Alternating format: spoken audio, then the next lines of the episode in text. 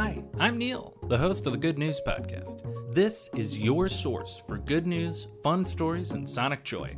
All of this goodness is coming to you from beautiful Chicago, Illinois.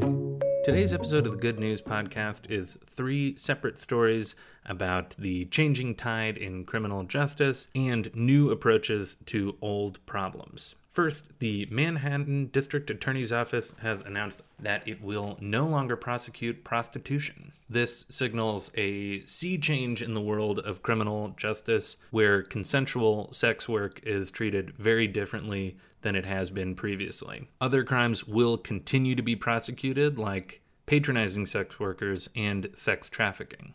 The district attorney, Cyrus R. Vance Jr., released a statement that is included in the New York Times article that this comes from.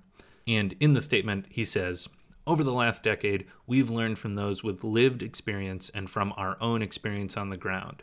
Criminally prosecuting prostitution does not make us safer and too often achieves the opposite result by further marginalizing vulnerable New Yorkers. This is a big change from the 1970s and 1980s when the city of New York tried to, air quotes, clean up its act by trying to eliminate iniquity and vice in the city. Manhattan joins Baltimore and Philadelphia in declining to prosecute sex work. This is, of course, an evolving issue with a lot to understand, but I do appreciate that the city of New York is trying something different and looking at the data that it has available rather than sticking to what they have been doing related to sex work for decades now. Next, we head to Georgia, where Carl Wallace, the co founder of Diablo's Southwest Grill, has offered a job to a man who attempted to burgle his restaurant. Late in the evening, this burglar broke into the restaurant, smashed a glass door with a brick, and tried to steal a cash register, but it was empty.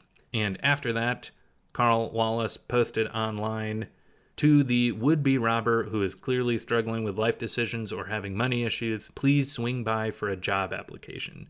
There are better opportunities out there than this path you've chosen certainly a different approach than a lot of people would take when someone breaks into your restaurant. And I hope the burglar takes him up on the offer. And finally, some of the biggest news in the US this week was the guilty verdict on all three counts in the trial of Derek Chauvin in the killing of George Floyd.